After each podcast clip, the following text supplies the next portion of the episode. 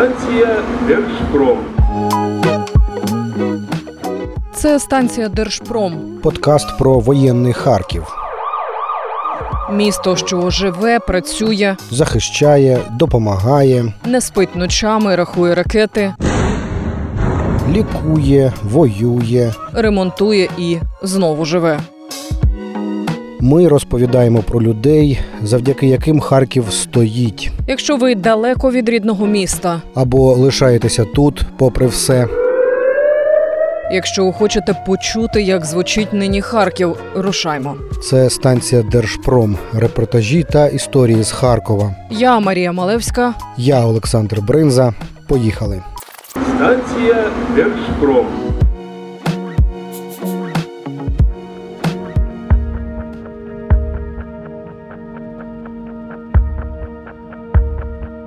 Сьогодні ми їдемо до Куп'янська.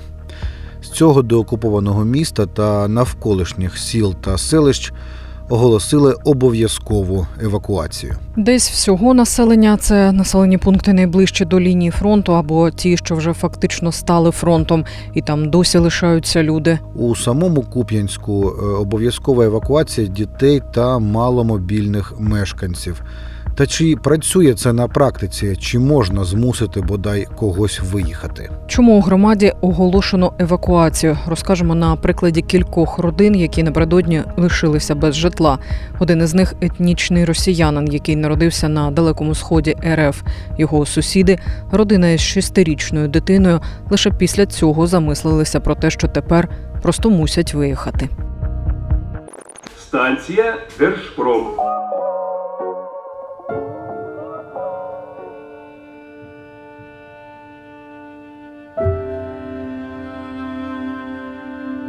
У Куп'янській громаді зараз, за даними голови міської військової адміністрації Андрія Беседіна, понад 10 тисяч населення. З них 812 дітей і майже півтори сотні маломобільних мешканців. Ситуація важка, кількість обстрілів за останні два тижні збільшилась. Обстріли ведуться з усього там наявного озброєння, яке є у терористів. Це і РСЗО, це і ствольна артилерія, і міномети. Тому для збереження життя та здоров'я саме цих верст населення, тому що ми розуміємо, що маломобільні діти це найвразливіші да, версти. Ми прийняли це рішення і зараз відпрацьовуємо і взаємодії з Харківською обласною військовою адміністрацією, з обласним координаційним центром. Ми відпрацьовуємо механізм е, евакуації людей. Ми говоримо з посадовцем у центрі Куп'янська. Показує побиту будівлю. Це корпус пологового відділення районної лікарні. Воно давно вже не працює. Породіль звідси відправляють до Харкова. Напередодні окупанти поцілили у дах пологового котельню поряд. Побите також інфекційне відділення. Навпроти лікарні мешкає Світлана Авраменко. Ми постукалися до неї, бо побачили робітників, які накривали дах плівкою. Ну, як почався обстріл, я е, заскочила сюди, думала, це саме така кімната, яка, ну, наче ж е, принцип двох стін. Ну, це сама внутрішня кімната. І я заскочила, присіла отак от біля е, оцього кресла сиділа. А буквально ось отут прилетів е, болванка. В мене є фотографія, ми знімали зразу цю болваночку. Тут. Е, воєнні забрали її. Потім, е, коли вже почали трішки вбиратися там в іншій кімнаті, ми знайшли до двох метрів оті труби з ракети. Ну, в сусідній кімнаті воно там пробило. От я не знаю, як воно ну, стіну пробило, отак от пролетіло. На подвір'ї Світлани й досі лежать два чималих набої, що їх витягли з кімнати. Сама вона не ушкоджена, хоч і впав один із цих російських набоїв у 50 сантиметрах від неї, розповідає головний рятувальник Куп'янського району Вадим Кіяшко. Протягом останніх двох днів Куп'янськ було обстріляно РСЗВ градами. Під час е, цих обстрілів ми нарахували першого дня 40 десь прильотів було, на наступного дня десь 13-15 прильотів. Після цього виникли масштабні пожежі, близько 15 штук, які ми ліквідували там протягом там, 5 годин кожного. Станція Держпром.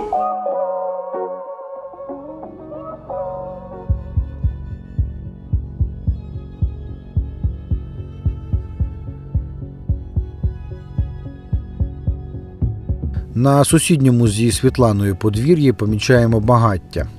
Алевтина Прусакова спалює брухт після обстрілу. Їхню дерев'яну хату сильно побило. Скалками потрощило побутову техніку та перебило газову трубу. Алевтина радіє, що хоч сама не згоріла. через это двери перебила все нафиг. И попала в холодильник, тут напротив стоял. Этот перевернула вообще. Микроволновку сдуло ветром, я не знаю, там воздушной волной. Она упала, не работает микроволновка, телевизор пробитый. Вот. Що ви це зараз робите на вогні? А потому що я оце собираю хоч трошки, не тянуть куди його. Я Спалюєте трошки- сміття. Да, потихоньку хоч не тягати. Скільки будинків побило одним лише цим обстрілом, міська влада ще не змогла підрахувати. З-під завалів однієї з хат рятувальники витягли тіло літнього чоловіка, який спав в момент обстрілу. У військовій адміністрації кажуть про обов'язкову евакуацію таких людей, як загиблий дідусь, лежачих людей з інвалідністю, а також родини з дітьми. Утім, в реальності все геть інакше. Далі голова Куп'янської адміністрації Андрій Беседін. Ми працюємо вже четвертий день. Тільки одна родина зголосилася виїхати е, з дітьми. Всі інші відмовляються. Це більше 200 людей, да, більше 200 дітей. Але знову ж таки, ми будемо працювати над цим. Ми будемо пояснювати людям.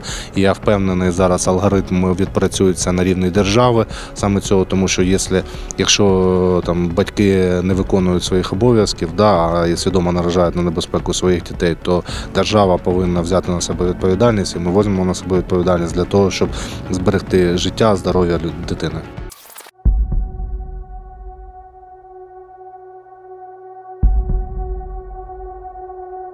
Ще на одній вулиці за ринком бачимо ще один потрощений будинок.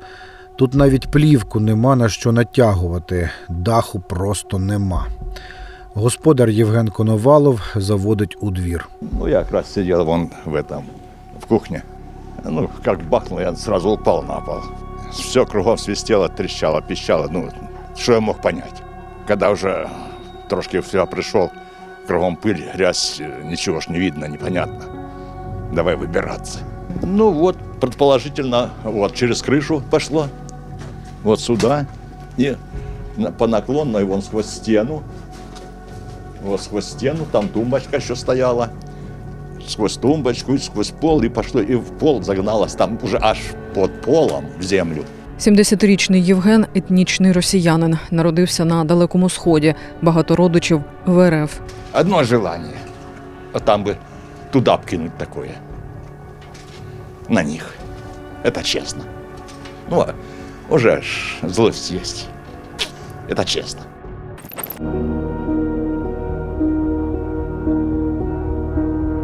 На його подвір'ї такі само російські набої. Витяг він їх з-під підлоги.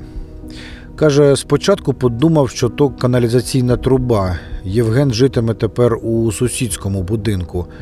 Його хата більше до життя непридатна.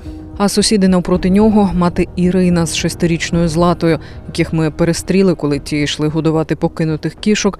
Після цього прильоту замислилися про евакуацію. Не хочете виїжджати Ну, мы уедем, уже уедем.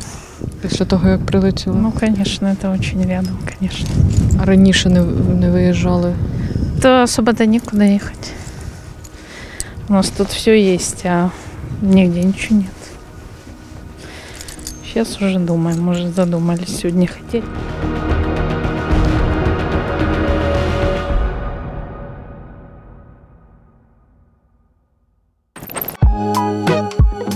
Це була сьогоднішня історія з воєнного Харкова. Наступного разу ми, Марія Малевська, Та Олександр Бринза розповімо вам про людей, завдяки яким Харків стоїть. Станція Держпром. Цей випуск створений завдяки гранту, що отримала громадська організація Медіагрупа Накипіло Радіо від програми Стійкість, яку виконує Фонд Східна Європа за підтримки ІРМ та коштом Європейського Союзу.